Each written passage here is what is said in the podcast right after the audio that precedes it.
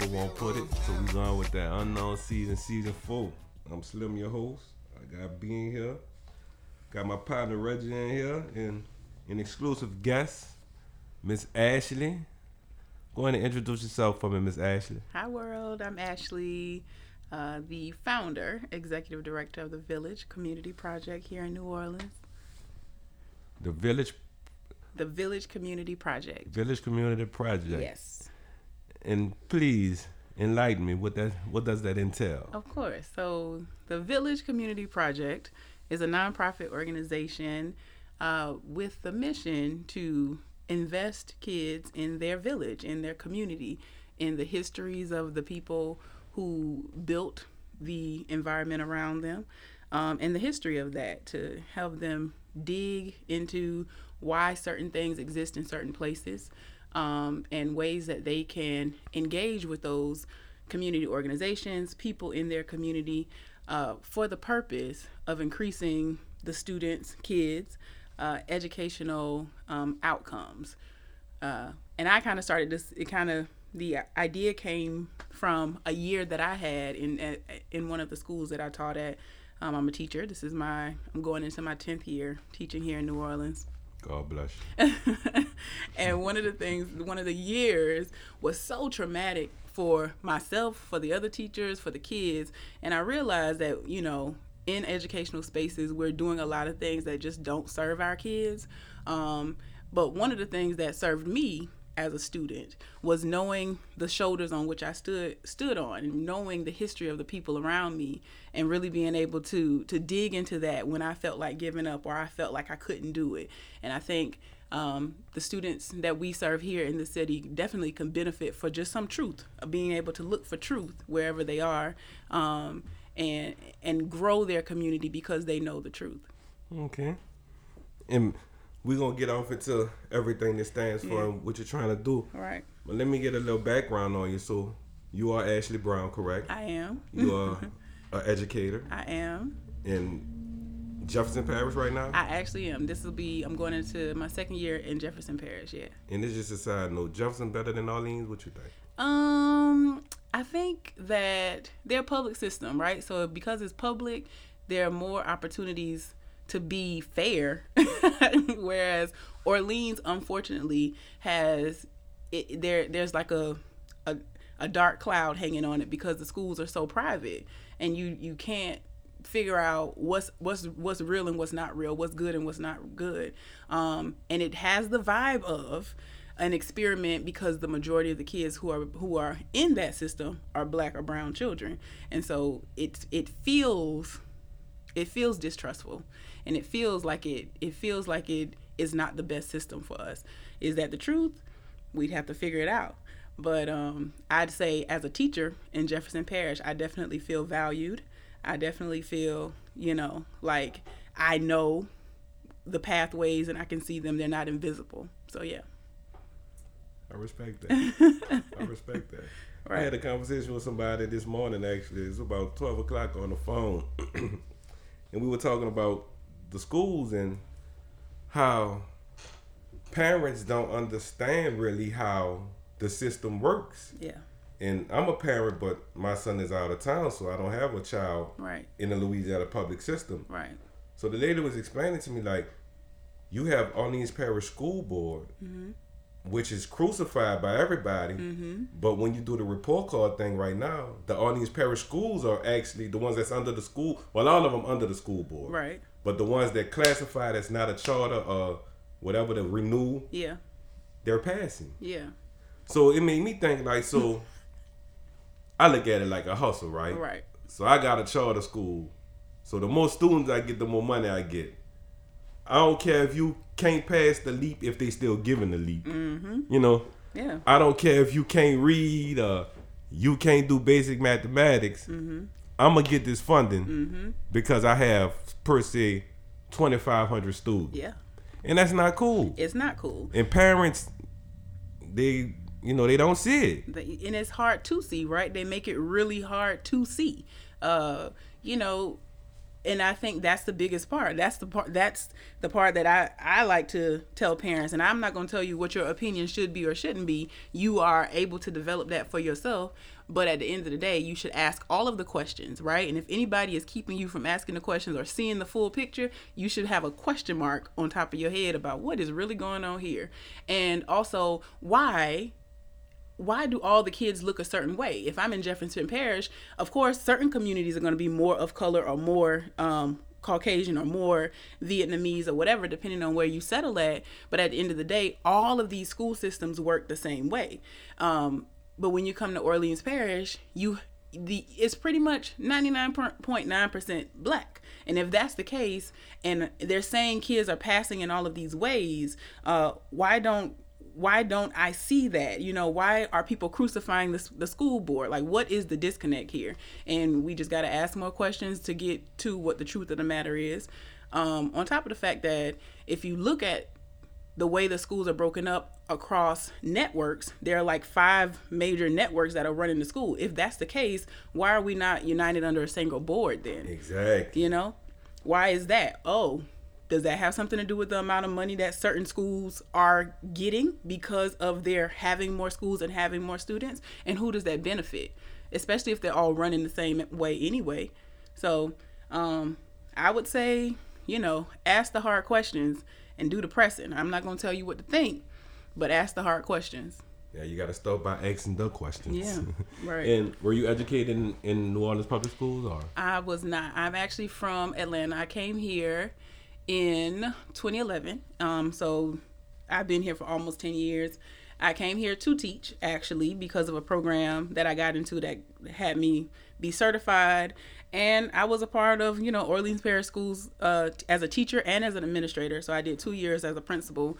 Um, and this past year, not the year before, uh, you know, I decided that it was a, enough was enough. Uh, you know, it was time to do something different um, and to use my voice and my advocacy in a different way. Okay. Is was Georgia education different from what you've seen? Yeah. What you've encountered in Orleans Parish, yeah. Jefferson Parish? Yeah, well, it's more like Jefferson Parish, right? So Georgia has a public school system. So depending on what county or what Orleans Parish would call a parish, what county you are, you go to that school. Um, similar to Jefferson Parish, and you know, public school systems, all school systems have some some element of things that are not fair or things that are inequitable. Um, just by design of like policies and systems of being in America, you're gonna always have some type of inequality. But I think the public school system does give an opportunity for different kids to to experience each other. Right? It's not uh, or for parents to have a say and for teachers to have a say. Um, and I think that's the thing. So if I were to, my Georgia education experience would be much more like Jefferson Parish, and I think that my public school education did wonders for me. So I'm not mad about that. And I think being in Jefferson Parish, I, I feel as though as a teacher, I get to get a chance to teach the way I, I need to teach for my kids, and I feel appreciated because of it. And with that being said, was do you think the students are not non willing to participate mm. or they just they can't figure it out or I think um in my experience, I feel as though a lot of the processes we get, we have in schools are get in the way of our kids. Um, and you know, I'll say definitely things have changed since I came to New Orleans. When I first came here, it was a what people would call a no excuses environment, um, where kids are, and mind you, we're teaching. I've never taught a classroom with uh, more than one child of other color besides black, right? So the kids who we're teaching are primarily African American children.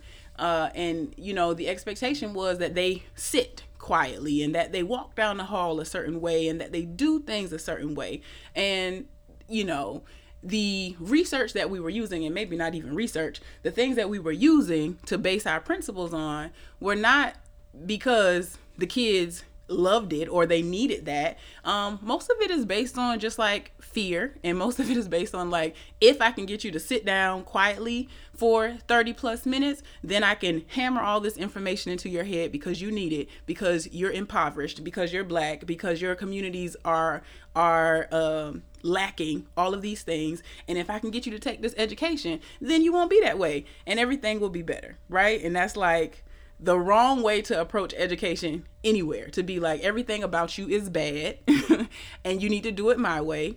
All of that's all of that's wrong. And when i as a teacher got to the place where i realized like actually there's nothing wrong with my kids.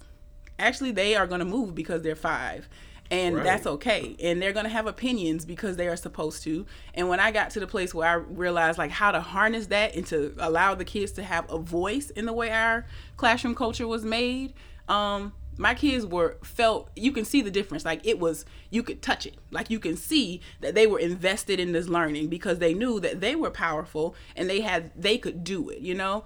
Um, and i think a lot of times you know we hear this all the time. It's like education sometimes looks at kids as though they don't have anything already. It doesn't recognize what they bring to the table and it doesn't try to build on those strengths. It actually tries to break those strengths down um, in order to build ones that we think are more acceptable, which never works. And ain't no, nobody's ever going to be invested in that. Like when you tell me that I'm wrong because I am who I am, right? So yeah. Did you find that same type of attitude in the Georgia school system? I think you find it everywhere because that is the attitude of America, right? When you teach anybody who is non-white, you're going to have, you know, lower people have lower expectations for them because that is how America sees people who are non-white. Um, I I have my own experiences, right, of teachers telling me that I could not do it. Like you can't. She couldn't. I remember in seventh grade, I had a teacher who told me I wouldn't make a D in her class. It was a math class. I wasn't good at it. Um, but she didn't know, you know, my mom, and she didn't know my grandma, and she didn't know that I came from a family of people who were just like we we don't take less than. We're not less than. And when my mom told me that's what the teacher told her in a camp conference, I kind of, you know, it was taken aback because, like, how would a teacher say that to a child? And also, she don't know me, you know. And I ended up getting a B out of that class. So I think it's it it's not about regions. It's about it's about American how we see non-white people. We see them as less than, and they can't um, and we expect them not to, and we set up the systems systems for them to fail. So that's what I think. And that's true. Yeah. I mean, we looked at as all these different adjectives, even when you just describe the word black. Yeah. You know, I I was looking at a um, I was giving somebody a jump the other day, mm-hmm. and you know, I'm looking at the cables like this shit amazing. Like red is positive, black is negative. All right. It's just like everything. Everything. And I think back to to Malcolm X mm-hmm. when he was in jail. Yeah. And Brother Baines told him, you know, go define the word white and go define the word black. White was pure, yeah. innocent, right. beautiful. Now define black, angry, mean. Right. and then they try to throw in the adjective, and you know how it's a um the market is black. Mm. Nah, man, you just it's bad. It's That's bad. how you putting it. So, right. you know, these kids, they, I hate to say it, from from pre-K to up, that's how they feel because that's what they seen and that's what they're being taught. So, you coming in and changing the narrative, hey man, that's cool. Yeah. And you and, know, right? I think it's you know even more than I think really the kids are changing the narrative, right? Like giving them the opportunity to see things as they are. Um, and I, you know, that's another commentary about school is like school presents to you whatever you, that teacher says is okay. You know, um, you know, when I get into my classroom, I have a curriculum, and for the most part, I have to teach the curriculum, but also I can pick and choose what I teach and what I don't teach, how I teach, how I explore different ideas, right? And depending on my comfort level, I might choose to like stray away from some things, or I might choose to teach it the way that I was taught it, you know. And so there are, there's a lot of autonomy given to teachers, um, and hopefully we're choosing the teachers who who are doing the just thing for our kids but in some cases we're not you know we're choosing teachers who have believe and you, I don't know if you'll ever know or how to be able to weed them out, but you're choosing people who believe certain things about people of color. And if that's the case, then you're going to have kids who come out to your point uh, having certain beliefs about themselves because of this person who has presented information in a certain way. Um, and I think, you know, the the village community project our goal is to like not present it at all allow kids to like explore it and then form their own opinions for about it because they can. Um, they can do that and they will do that and they'll come to their own conclusions. And their conclusions might not be the same ones i come to but it doesn't have to be. At the end of the day it's about knowledge. And if i give you the knowledge if i give you access to the knowledge whatever you make of it is on you and it's much more powerful than me not putting it in front of you in the first place. So that's the goal. Is like Stop hiding it. Let's stop hiding the ball. Put the ball right there. What you see is that ball red? Is it round? Is it square? Is it triangle? Why? Why would they make the ball that way? You know, and giving kids an opportunity to engage in learning in that way because then they they have a voice and they they start to form opinions and develop critical thinking skills. Um, and that's what we need in order to to push forward in this world to become you know the change we want it to be. We have to have the knowledge. So would you say that's your mission? That is the, definitely the, the, mission. Absolutely, and absolutely. Are you in this organization? Is it just you, or is it a team of people? Right now, it's I am the founder and executive director. I have a de- design partner um, who uh, actually was a teacher with me. Her first year in the classroom, we taught together, and um, you know, I was able to see her move forward the the ball for kids who had uh, special education needs and she was such an advocate for them and she we've been friends for a very long time and she helps me with a lot of the um, design elements to make sure that you know the things that i'm doing are aligned with uh, the community that i serve and that uh, with the mission and that they don't come off wrong. Um, and i think you always need an accountability partner so she's like my accountability partner. And right now it's just you know the two of us plugging along um, trying to make this happen because we think it's, it is an important supplement to the education that kids get traditionally. Yeah, it's, it's definitely different. Mm-hmm. and why would you say your organization is important? And what, what, why would you say it's important and what's the age group that you're targeting? Absolutely. Um, so I would say it's important because uh, to the point about you know what kids are are taught in a traditional setting. Um, a lot of times you're going to you miss out on the opportunities for kids to like critically think about things and to really like dive deep into certain subject matters um, because you know schools have to hit certain benchmarks right? So they have to get through this module or this unit or this and those things aren't always aligned to who a child is the culture they come from the background they come from. It is not aligned to like who lives on their street uh, what street they live on.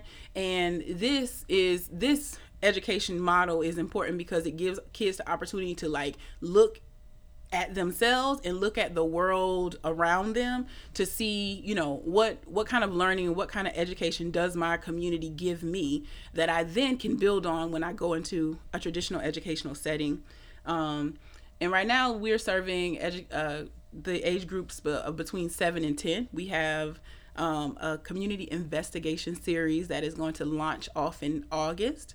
And we are excited to have kids come and participate in our community-based curriculum in order to to get a chance to like see what does this do for students? How do they leave us? Do they feel more empowered? Do they feel um, more involved in their community? Are they more aware of themselves? So right now that's that's kind of the the um, age range we're working in. Yeah. Interesting. And it's all neighborhoods or all neighborhoods, all kids. So um actually next week Saturday, well, I don't this will be July 18th that we're having a um, what we call a meet and eat where we're inviting families and kids to come out. We're to feed the kids breakfast and everybody else will be allowed to have um, a donut but it's an opportunity for them to learn people to learn about who we are also for kids if they're age 7 to 10 to come out um, and pre-register with us to get into the community investigation series again happening in, in August. So yeah, any neighborhood across the New Orleans area. Yeah, I know a few. I need to sit around that. I know a few. And with the current, you know, political and social climate Mm-hmm. as of today, because you know it, it differs by year. Yeah. You know, how how do you respond to to the political and social Climate. difference right now? Yeah. Um, I mean, it's interesting, right? Because this is not the first time we are having things like this happen. You know, this has been the battle ever since uh, black people in America arrived in America.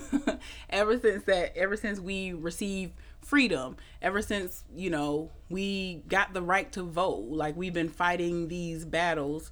Um, and I think, really, in my opinion, the biggest way to combat this climate is to become more knowledgeable of the history uh, more knowledgeable about like who you are as a person and what that means. You know when i wake up black in america what does that mean?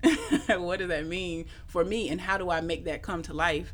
And i and i think it means that we take the space as people of color we take the space to to uh dig within and like really learn about who we are, the people we come from, and also just like our history here in this country. You know, the different ways in which we've been hindered, um, and the different ways that we've triumphed because we've triumphed a lot. We're resilient people, and and I think all of America should be doing that. Do I think all of America is gonna do that? No, um, because it benefits some people not to know. You know, ignorance is bliss in a lot of cases, but it doesn't mean that it has to be your bliss. So, I think gaining more knowledge, just just seek knowledge, seek truth at every turn, and and you decide for yourself. You know, is this it, who you want to be, and then be that unapologetically. Yeah, because you can't.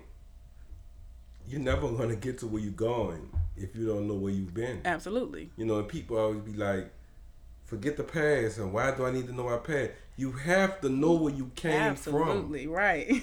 to get to where you're going. Absolutely. Like I know I came from New Orleans East, and I'm trying to travel to Baton Rouge. Right. Like right. you have to look at it like Right. that because that's so important. Absolutely. You have to know what your, you know, what your mama been through, your grandma been through, uh, Right. what your ancestors went through. Right. So you know this is what I'm gonna encounter. This is where they stopped at. I'm not stopping here. Right. You know. Absolutely. You got to know the shoulders that you already stand on, right? Otherwise, we end up fighting the same battle over and over again. Um, I've been doing, even before the unfortunate George Floyd uh, issue and all of these things that happened, even before that, I spent a lot of this quarantine time doing like a lot of reading of like things just I just never got a chance to read. And you realize like a lot of the things that we are saying on CNN today, on whatever network we're saying them on today, have been said already. Malcolm X said it in the 60s. Uh, you know, people said it before him and all of these different things. And so it's like if we don't go back and dig, how can we build on something?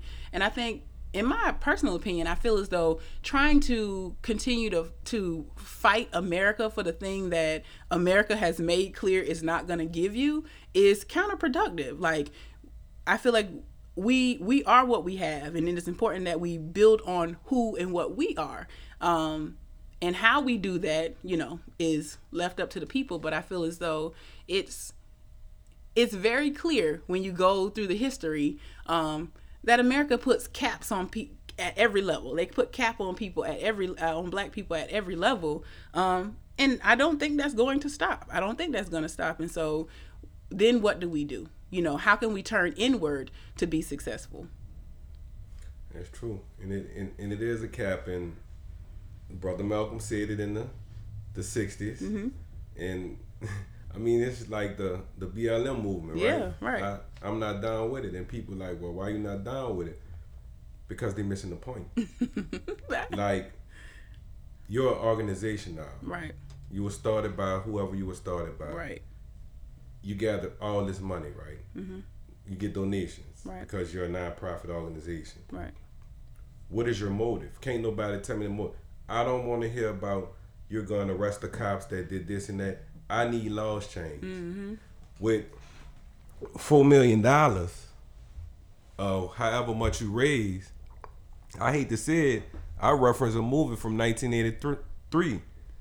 Tony told a lawyer, "That's a million dollars. Right. With a million dollars, you could buy Supreme Court. Right. So with a million dollars, you could go to a lobbyist Yeah. in Washington D.C. and say, "Look, this is the law I want changed. Absolutely. I don't want cops putting their knee on people back. Mm-hmm. I don't want them choking them out.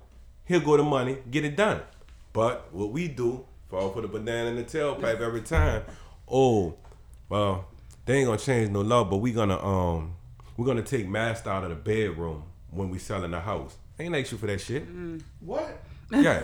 They're gonna take Master from the bedroom. Or L'Oreal is gonna take this off their makeup line. We ain't ask you for that. We also don't want that, and nobody cares about Who that. gives a shit about We don't you care know? about that. At the end of the day, it don't matter. Like if if the laws are not changed, if I'm not getting a reparations check tomorrow, then none of this matters. Um, and I think to your point, it's just like I I'm tired of explaining to other people how valuable I am. I know I'm valuable. You know I'm valuable because I see my culture everywhere. Yeah. You know, and so like let's stop trying to get them to to ex- they these people ain't crazy. They know what's going on. So let's do the right thing. Um, and that you know, I don't know the ins and outs of the logistics of the Black Lives Matter movement, but I I know that in the weeks after George Floyd's murder, you know, I got annoyed with people explaining why Black people matter. We know we matter. I got annoyed with that, and I'm black. so, Like- so it's like I don't want to keep doing this part because I don't want to keep rehashing my trauma for you to be like, oh, here's an ad. You, I don't want your ad. I'm I don't. sorry what my, my, my, my people done to you. I don't want that. I don't want that. I don't care about it. I won. I want the money. I'll get I'll take a reparations check and I'll definitely take take some law changes, some very intentional law changes that you're going to abide by. Um and and I think at the end that's all that matters. This is America. That's all that matters. Everything is done either by laws or money. Laws Yeah. or money. So if it ain't laws or money, keep it. You can be racist. I don't care if you don't like me, but you need to pay me. Exactly. Pay me what I'm worth and what I Pretty should much. Get. Pay me what you paying Mr. Johnny over there. I don't care. I don't care If about you you. giving not- Mr. Johnny 65 an hour, God damn it, I want 65 hours too. I don't want 64.50. I don't want 64.25. Give me my 65. Absolutely, because you know, and it needs to be a law that I am paid at that same right rate if I am as skilled. And if that's the case, if that's the law, and then that's the money, that's all I need. I don't need all that other stuff. You don't have to apologize. I'm good. Exactly. So, with your organization, Yeah. so you're gonna explain to kids how, okay, you live uptown and this is why uptown looks. Yes. You want to kind of break it down for me? Absolutely. So, you know, in our initial curriculum, some of the things that we're exploring is, is the theme of what is community. So, we're looking at, uh, we're helping kids to discover what makes up a community. Um, is it the people in the neighborhood? Is it the resources that are available? Um, and them digging into like what makes up a community, what makes up a, a village, if you will, um, and then going deeper into um, the different resources that are are available. Right. So if I live in well, actually, we're going to go into like the different parts of the city and what the different parts of the city offer, the naming of them. What are they named for? Why are they named that? When did they get those names? You know, um, and and and talking about the different attributes of those different neighborhoods um, and really starting to div- dive into the history of those neighborhoods um, and then moving on into you know what things are, are offered in those communities and how do those benefit the people or how do those hold the people back? Um, and then the stories of the people. Like what are the stories that the people have to share? You know what are the experiences they've had in certain communities and why? Um, and really again for the purpose of rooting kids in the fact that they are part of something bigger than themselves. And when you learn these things, you're able to grow your intellectual capacity in order to better your community, right? If you don't know, then you end up doing the same old thing. Um, but if you do know, then you have the opportunity to to work in a way that that progresses your community further than than ever before. So yeah. So how's it? How, like when you the how do you teach the children Are you riding around in the air conditioner? Walking around in 94? Right. So so right now we're doing um like I said, we're gonna do it'll be like a teacher classroom experience. Uh, where I'll present them again with like a question or some type of idea to dig into, and I'll give them some like base level information, um, and then give them a question to research and and and within a certain amount of time and with support they'll be able to come up with like this is what i learned about this community. This is what i learned about these natural resources. This is what i learned about this group of people. This is what i learned about red beans and rice and why we eat them in new orleans. This is what i learned about why second line music exists. This is what i learned about why um you know the ninth ward is called the ninth ward. You know like giving them that opportunity to like to dig into that and investigate that for themselves. Um now, before COVID 19, when I was planning this, I did intend to like actually take them to certain places. Um, and it may still be possible, we'll see. But for the most part, it'll be digging into books, into uh, internet resources, into maps, and like primary sources, into like historic documents. Um, and, you know, eventually branching out into like, you know, exploring the actual community space. Nah, I'm listening to I like her. Reggie, I like her. I like her. I love her. You know, people people don't understand. Okay, all over America, there, there's counties, right? Mm-hmm. Except in Louisiana, it's parishes. Yeah. All over America, it's um it's medians. Yeah. But in New Orleans, it's neutral, Neutral grounds. grounds, right. And I laugh because I'm 39. And they have people that 65 don't know why it's called a neutral ground. Right. So I used to tell people this because I, I drive a limo too. Mm-hmm. So like you know well, that's a neutral ground. Well, why is it called a neutral ground? Because the Spanish stayed on one side and the French stayed on the other side. Uh-huh. And on Sundays we meet up Right. on a neutral ground. It's Right. neutral, so I can buy from you because remember the Spanish ain't want shit to do With with the with, the French. French, and Right. then when it became the new America, mm-hmm. they ain't want shit to do with. Right. They had separate sections of the city. You're right. You're right. That's why your Bourbon Street is Bourbon Street until Right. you cross over Canal Right. and you go uptown, it becomes Absolutely. Carondelet. Absolutely. You know, and people like that ain't true. It is true.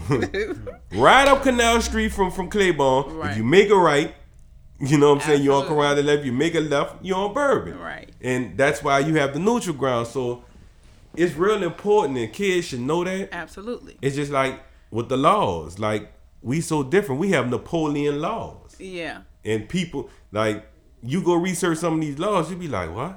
Yeah. Like it's stupid laws. Yeah. Crawfish, you can't do certain things to crawfish, and man, it's crazy. Like I wouldn't look this up, and I'm sitting there like, what? and it's so much, right? So this is, and I feel like New Orleans, and you know, you said when you said about you go uptown, downtown, I'm like, you must have been reading what what I'm putting out because that's what we're exploring. We're talking about all of these different things, um, and it's important because when you live in a city that people have called. Like New Orleans, the most African city in America. When you live in a city like this, um, it's important that you make the connections because you know if you don't make the connections, then people exploit your richness uh, for their own benefit because of your lack of knowledge. And we can we can't do that anymore. As black people, we have to stop doing that. You are the reason why New Orleans is what it is, why people travel here in droves, you know, right? But if you don't explore it, if you don't own it, then other people exploit it. And then now you, you know, similar to, I, I would say, the educational system, people exploit it in a way that you feel as though you're standing on the outside of it, but really you make it up. So you should be the one running it. Um, but that's not the case right so it's a way to it's a way knowledge is power knowledge is power it's a way to give us our power back and we start with in my opinion we start with our kids give them the knowledge let them ask the questions Right. So you, um, I want to change my birth certificate so I can take the class. but you said um, that New Orleans is the most African city. in the us Can you go? How, what, what do you mean by that? So, uh, New Orleans, I believe, I don't want to misquote my facts. I have to go check my resources, but I believe New Orleans is one of the uh, cities that actually got the a shipment of slaves from what was called Angola. Um, and from there, because they were colonized by the French, the French has a very, as you know, laissez faire, which is a f- term that New Orleanians use. They had a very laissez faire way of managing their Africans. Um, so they got a lot of chance to keep their culture. Whereas, like, if you got dropped off in Georgia, if you got dropped off in Virginia, they will immediately brainwashing to get rid of your culture. But in New Orleans, it was not the case. Um, there's this thing called the Code Noir, Noir that came out. I can't remember the exact year, but it allowed because the French were Catholic. It allowed for Africans, the enslaved Africans, to to celebrate and to sell their wares on Sunday as a part of the Catholic law because the Catholics wanted to not have to deal with the burden you know, that was their way of like justifying that God was okay with this, right? To Hmm. give the slaves a day. Um, and Give a nigga a day. and so, so so you have things like Congo Square come to and so like to your point about the streets, Congo Square is on North Rampart. Rampart is a wall, it's a fortress. It separates the city from the undeveloped land. Congo Square is right on right behind the wall. So that's where the enslaved africans would go on sundays to do their cultural rituals. There's a lot of great books about these.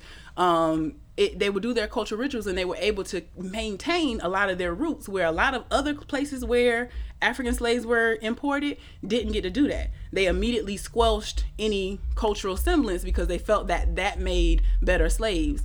Um, and then as you know with the Spanish being here and the French being here, and then later on the uh, uh, English, the other Americans coming and settling, there were a lot of what they call miscegenation or mixing of cultures. And so when you have all of that going on, it's kind of hard to, you know, wrangle a certain culture.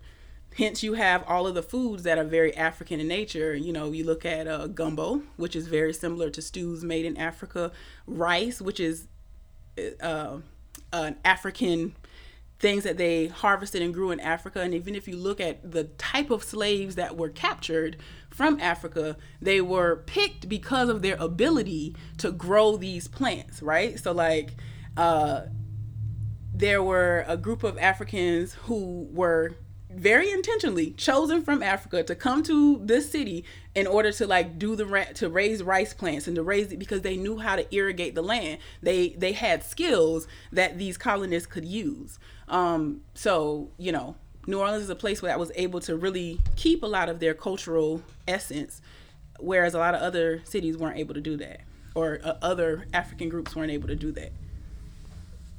So it sounds like we kind of more African than some of the African towns now. Yeah. colonized. Yeah. I mean, definitely. It's seen in if you break down any cultural practice, any cultural practice in New Orleans, it traces right back to Africa. But it's not like that in Atlanta. Heck no. Mm-hmm. Wow. And, and I wish it was. And like you, you said, Congo Square, that was the gathering on Sundays. Yeah. It's like the Sixth Ward. Like that's where the first black people The Treme, right? in Treme Yeah. settled. Yeah. Then you go Pontchartrain Park. People get it confused. Well, no, they settled on Pontchartrain Park. No, they brought houses in Pontchartrain mm-hmm. Park. They were the first blacks to buy houses. Mm-hmm. Right. Mm-hmm. But to live in New Orleans, it was the Treme. Yeah. And it's so disgraceful you go around there right now because I feel like the city has a, a plot on them. We're gonna raise these taxes so high now. So it's like an older generation around now. Right. I can't afford eight thousand dollars a year property tax, and I'm on fixed income. Right. So what happens when you can't afford eight You eight sell your house. We put it up for auction. Mm-hmm. The new developer come in, he snatch it, pay it, and now he gonna try to sell it back to you. Well, really, he don't want to sell it back to you, but he gonna jack that price up to 550, 650 grand. Absolutely.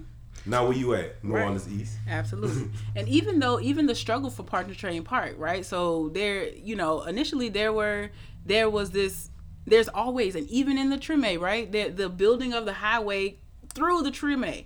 All of these ways in which the the plan and the plot is to stomp on black life, giving black people Pontchartrain Park uh and it was a fight. Like having a neighborhood where middle to upper class black people could buy homes and live uh, in a decent manner was a fight. All of these things were did not come easy. Didn't come easy to to, to black people, but um, we're here because that's who we are. And we ain't going nowhere. Right. Absolutely. And no matter how much they try to kill a culture, yeah. cause they they I mean, what is called be cul- cultural vultures. Right. You know what I'm saying? Like with the second lines, and it's a reason these people do these second lines. There's a reason why the Indians mask up. Mm-hmm. You know, like you say on Sundays, the Catholic people try to, and I'm Catholic and I just hate it right now. it's like you know, cause they passed. Catholic people are the reason slavery began because they was they ran the world, so they Right. passed these laws like, hey, you go to Africa, you go on the west side, you go on the east side, then Portugal, you go on this side. You take these people and it's Right. cool. Yeah. So like she said, they try to justify what they did was wrong, and I hate to say it, we gonna get a niggas a day, Mm-hmm. and they they would be Sunday and they celebrate. So we were congregating in Congo Square. You know that's why it's so so relevant and Right. you know to us. But Yeah. Absolutely. in a in people that was born in the nineties and up, they don't get it. Yeah. They they don't know the history and they they're not concerned. and that's the that's the problem to me right that is that is the ultimate problem is because now we're so distracted by the other things that we have that we don't you know we don't see that it, history repeats itself if you're not aware. Um and another reason why i feel as though teaching kids is teaching kids this is important because once you lay it on the hearts of a child then they have the ability to make connections at you know adults of course can make connections as well but many times you know adults will rationalize good good and bad and and truth versus non-truth. Um whereas kids don't really do that.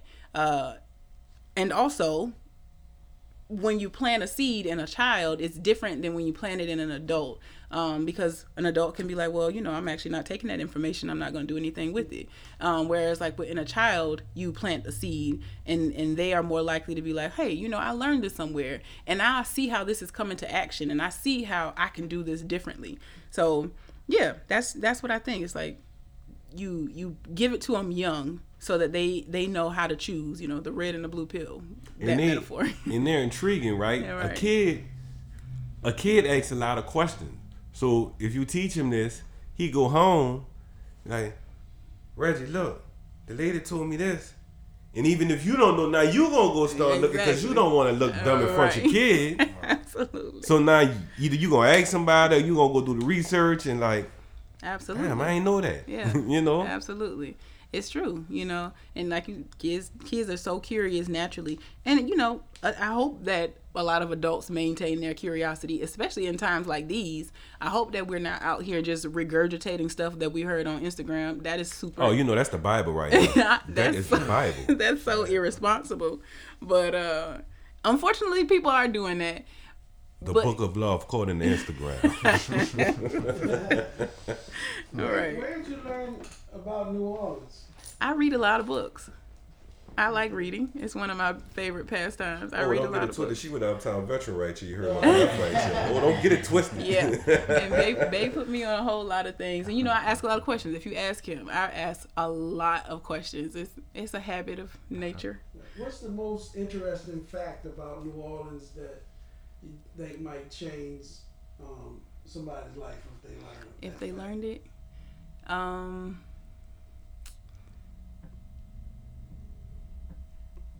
I that you su- You know You what? can survive here. that you can survive. But I think that it's that the city of New Orleans, I think is seventy percent African American, seventy percent or more African American. Um, and then if you compare that statistic against pretty much any other statistic, like home ownership, uh, employment, income, uh, incarceration rate. Like if you compare the fact that we are the city of New Orleans is so black, but everything else that is positive is so not black, mind blowing. So, are you running for office? I'm not. I'm not. I'm not political at all. No, We need somebody like I'm not political at She all. on point because it is seventy percent African American. Yeah. American, maybe twenty eight percent Caucasian, and two percent the other. Yeah. But we number one in incarceration. Yeah. Hmm. We number one in debts. We number one in, in health problems, mm. mental problems. But hey, that all plays back to where you're from, what you're seeing, what you know. what you know, you know. Mm-hmm. And I go back to maybe our third episode on this podcast. It was mental health. Everybody, me personally, I think everybody who was born in New Orleans from whatever should have seen counsel, a counselor. Mm-hmm.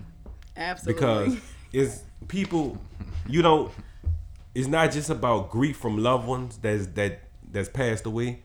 It's just about the shit you've seen. Mm-hmm. Like he from uptown. Mm-hmm. I'm from the other side of uptown where he from. Right.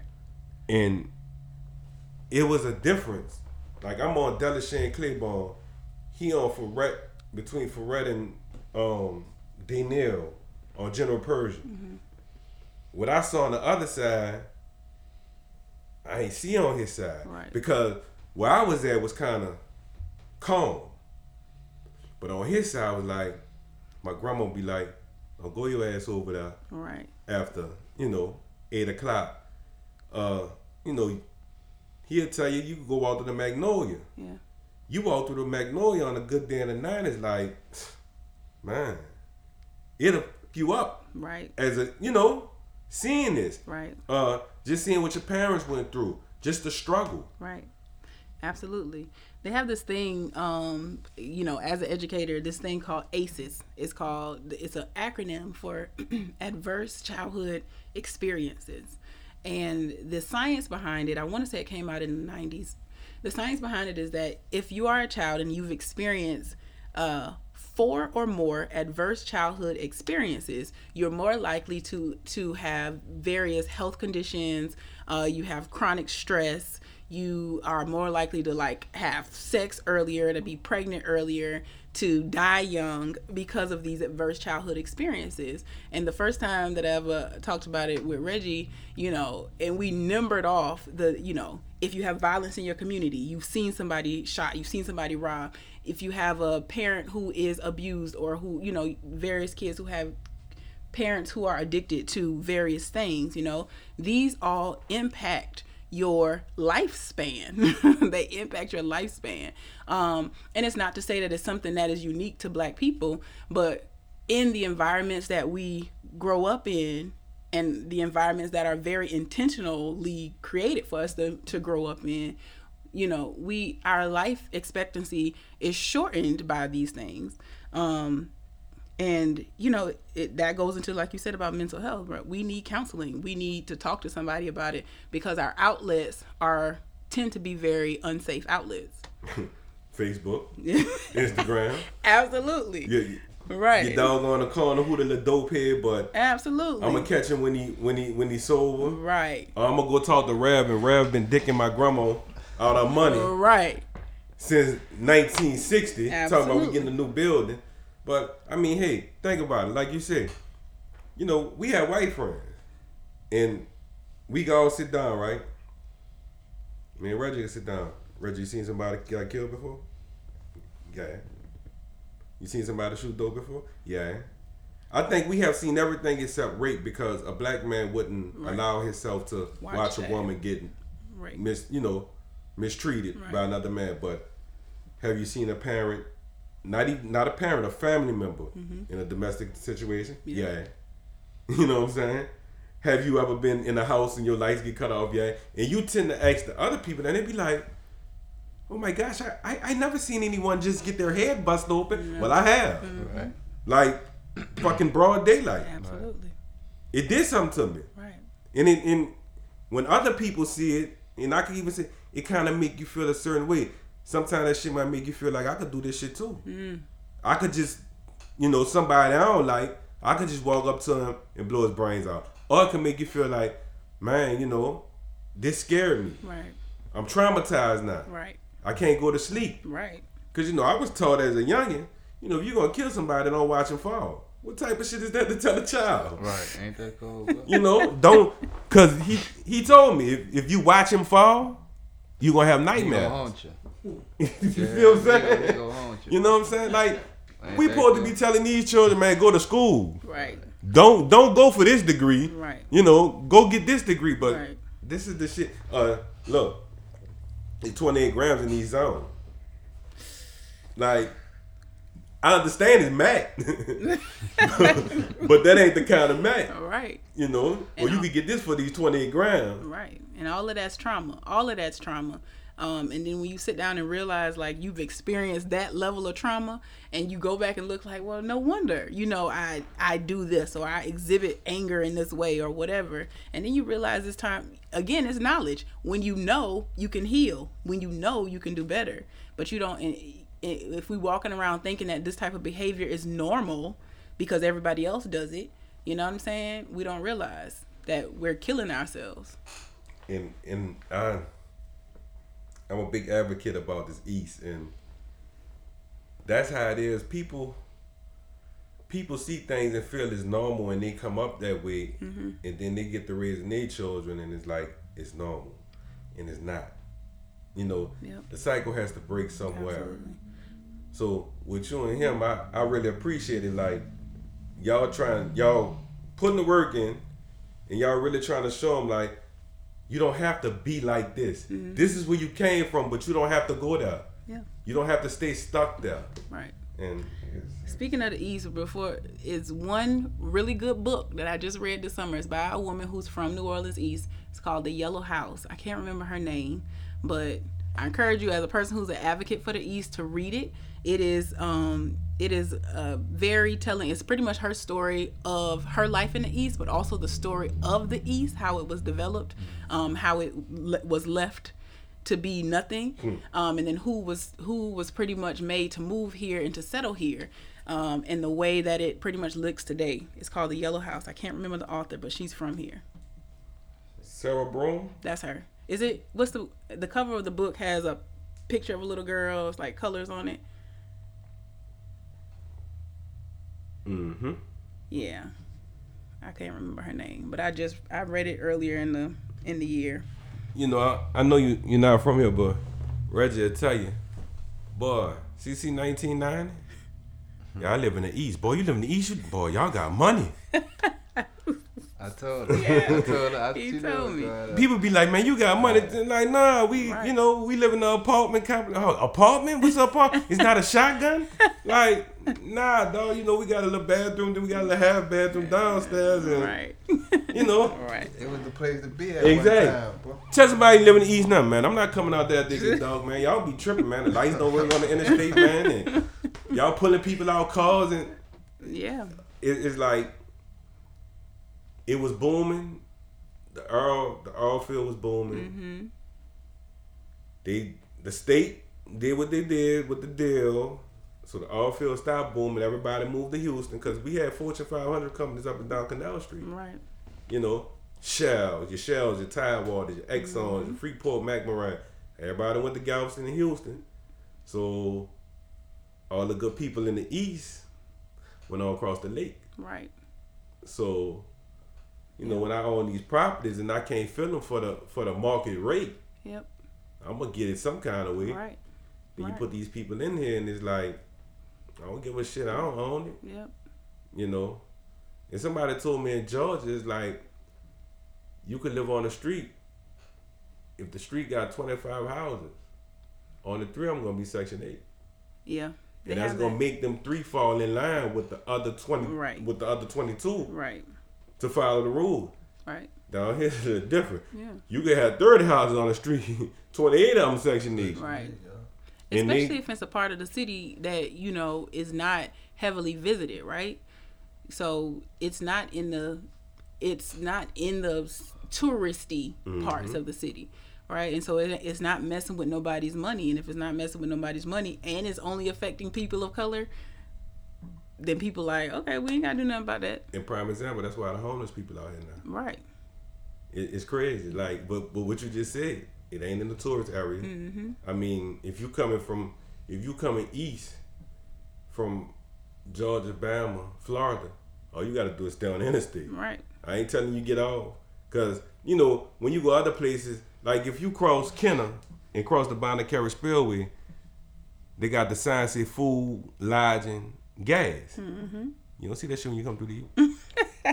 I'm lying. Think about it. that's crazy You don't see that you got a shell of the exit. nope Keep going. So you know they that was that was the the, the latest little grand scheme of plans. You know, they they took the homeless people with COVID that just helped them. Yep. Well, we gonna put them at the quality hotel over there for Absolutely. Read. Absolutely. So now every time I go down Read and Bullard, Yep. I got these people on Yeah. the corner Absolutely. Begging. Well, they gave you opportunity to try to get your life together in this hotel. You could take a shower, you could eat, you could do whatever you need to do, Mm-hmm. get medicine, and find a job. But now we gonna just go in the east and they, they it's over. It's over. It's over. It's over. But I'm gonna go ahead and win the, the Powerball. And I'm gonna just buy everything out here, and I'm gonna just gut it. That sounds like a plan. You know? Always. You know what I'm saying? I'm gonna gut it. You know what I'm saying? And we gon' we gonna become one. But now, not getting off subject. This is a brilliant, a brilliant, brilliant, brilliant idea, and Thank you. I pray that people flock to y'all I appreciate it. because this is needed. Absolutely. You know, we see everything else except the positive. Mm-hmm. And you know, I I tell him all the time, B is like, we doing a podcast and it's like they don't care. Cause it's positive. But if I'd have got on here and talked with you about August Alsina, Mm. we'd have a million hits right now. you know what I'm saying? Right. But Right. we can't stop we, we can't stop the course and we can't let social media defy Absolutely. the mission. We can't be distracted for sure. You know what I'm saying? Yeah. And I think about these kids because I got a little kid two houses down. Guarding my windows, I about to kill a little boy the other night because I thought he was playing on my window. So I thought somebody was trying to get in my house, and the whole time it's two thirty in the morning. He outside on a skateboard, but he on my sidewalk, Uh. and I'm like, "Where your mom at?" You know, it's like I know where she at. He don't know where she at, but you know, she Right. she getting loaded. Right. You know what I'm saying? He finna for himself. So I had to kind of explain to him, like, you can't do that because the average person with a shot and ask questions later, you're not doing nothing wrong, but you're really wrong because you outside this time in the morning. You know. So what you doing is gonna give them some some guidance, Yeah. make them intrigued, make them, you know, wonder about other things Absolutely. instead of the bad thing. Right. Some food for thought. Miss Brown food- told me that, you know, for instance, Lil Wayne stayed over here. Yeah. So now I'm gonna start googling what a general think of General Ogden or whatever. A baby stayed on Valence. Then you're mm-hmm. gonna see all this cool stuff that was on Valence, Right. and you know Right. when you start researching and like, okay, this uptown, so this the 13th, but when I cross here, I'm in a 12. Yep. You know, 'cause I still get confused with it. And then understanding why those wards exist, right? What are they for? Why? What's the purpose of those? Right. Um, and, and having that background knowledge is, you know, it's it's something different to be in a place where you know why the systems exist the way they do, because you can't you can't you can't do anything about it unless you know that it's there. you know, Right. You and and that's what systems of power expect us to do is to not know because we've been so battered and so brutalized for so long that we just stop asking questions and we just accept it for what it is but that that's when you die if you stop seeking to be better for knowledge then then that's when you die in the street where we just been over and just take it. Mm-hmm. No rubber, no Vaseline, no nothing. right Just, and we can't we can't afford to do that especially not now we've come too far to do that exactly. And we're powerful. We Absolutely. Powerful people. And they know it. Because if we weren't so powerful, they wouldn't spend so much time trying to figure out how to keep us down. Exactly. I tell everybody when you define, you know, when you talk about us, I can give you a bunch of positives. First thing, we survivors. Yep. We could get through anything. Like I think about Katrina. How many people off they themselves for Katrina? Mm. And it wasn't nothing. And I know of plentiful people who love him, man. I ain't got a quarter. But we still here. Right. You know what I'm saying? I ain't got a quarter. I got a I got a half a pack of cigarettes, a fresh white tea, and I'm on the prep with this gas. All right. But we still here. Yeah. You know what I'm saying? We could do anything. We could make anything. We get along with anybody. Right. You know, we could work. Yeah. But Yeah. they define us as as you know something else. Right. Like if you just if you think of power, right? we we are not the people who needed to go steal a whole nother people to make our land and our country Right. run. Mm. Our country and land was abundant before we even knew white people existed in the world. We did. I, if you go back and look at historical texts of uh, European explorers who came to Africa, they would call it the land of plenty. They called it abundant. They called it just like it, it was just a place that just was so rich, right?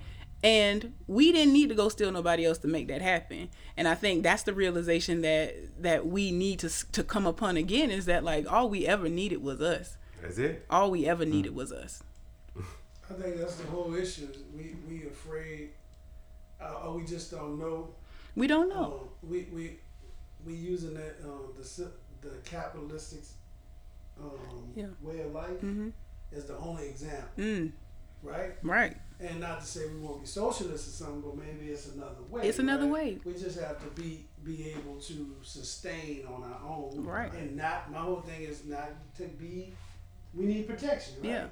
In a sovereign nation where if you mess with us, then the fines are double. absolutely Right? Because the, it, it's, it's fine that we, we, show we could we could thrive on our own, but then you come burn it down. yeah uh, you just come kick it down. Right. Right. So that that if that happens, then whoever burned down, let them come to our prison. right You know? yeah we we we punish them Yeah. And I think we- that's sort of- uh, uh, teach right because Right. we ain't going to punish people. no And I think that's the whole thing. They think that we gonna treat them like hmm they treated us. hmm We ain't like that, bro. Mm-mm. Somebody gonna say, "Hold up, don't do do that." After you know, Yeah, and, enough. and, right? and that's Yeah. true. Yeah. know?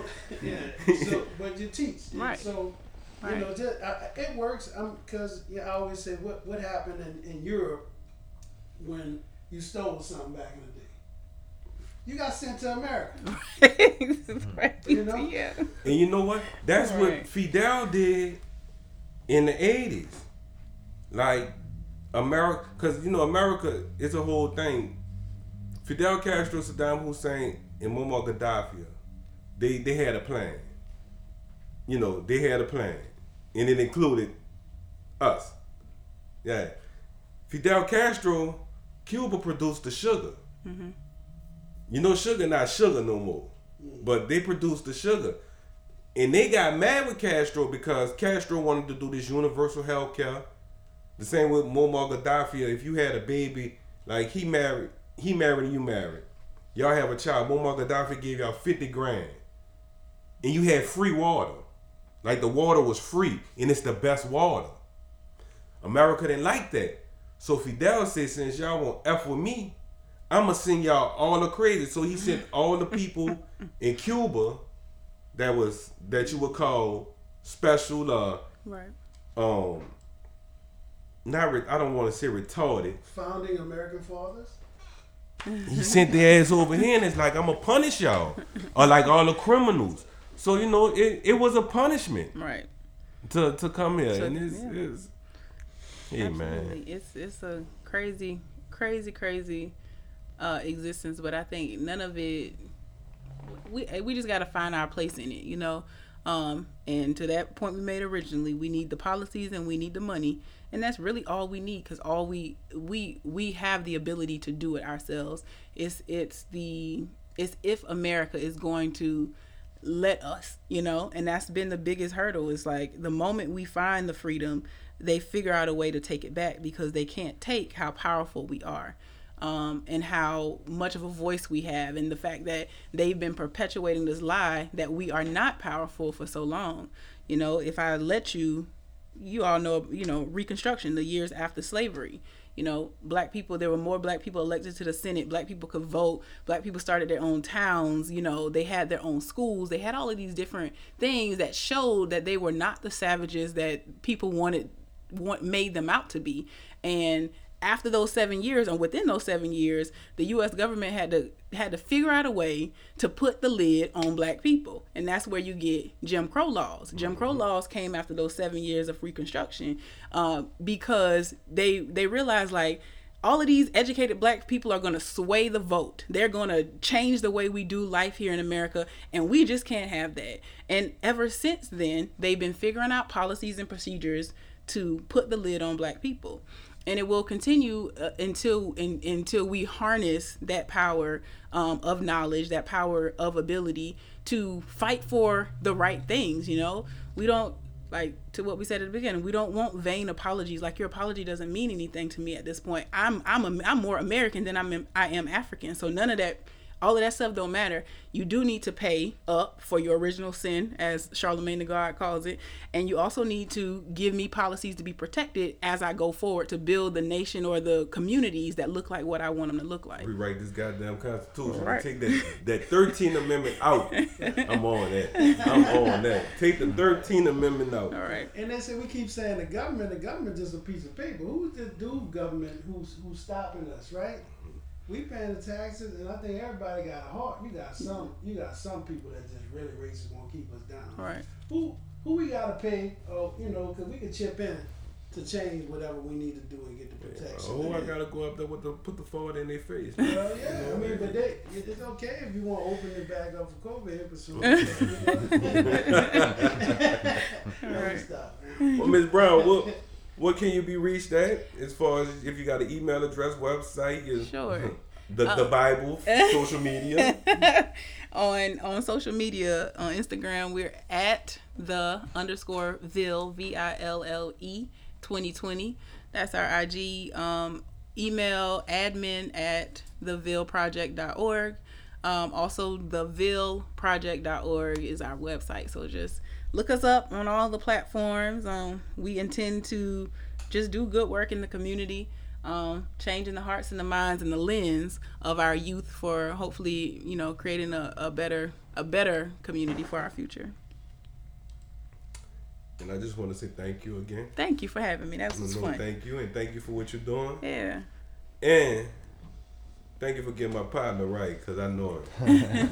I know him. I've been knowing him a long time since elementary school. That, he been a good dude, but I see something different in him right now, and I, I want to thank you for that. Well, thank I thank you for thanking me for that, but it's mostly him. He got a he got a the mind and the ability. He got it. He do. He I just, know he got yeah. it.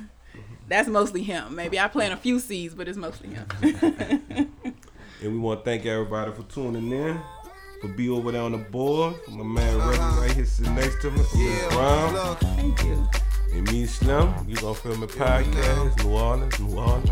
Stop the violence, stop the violence, stop the violence. And in the words of the famous Papa Murphy, love is the answer. Who cares what the question is? You gonna feel it. Yeah.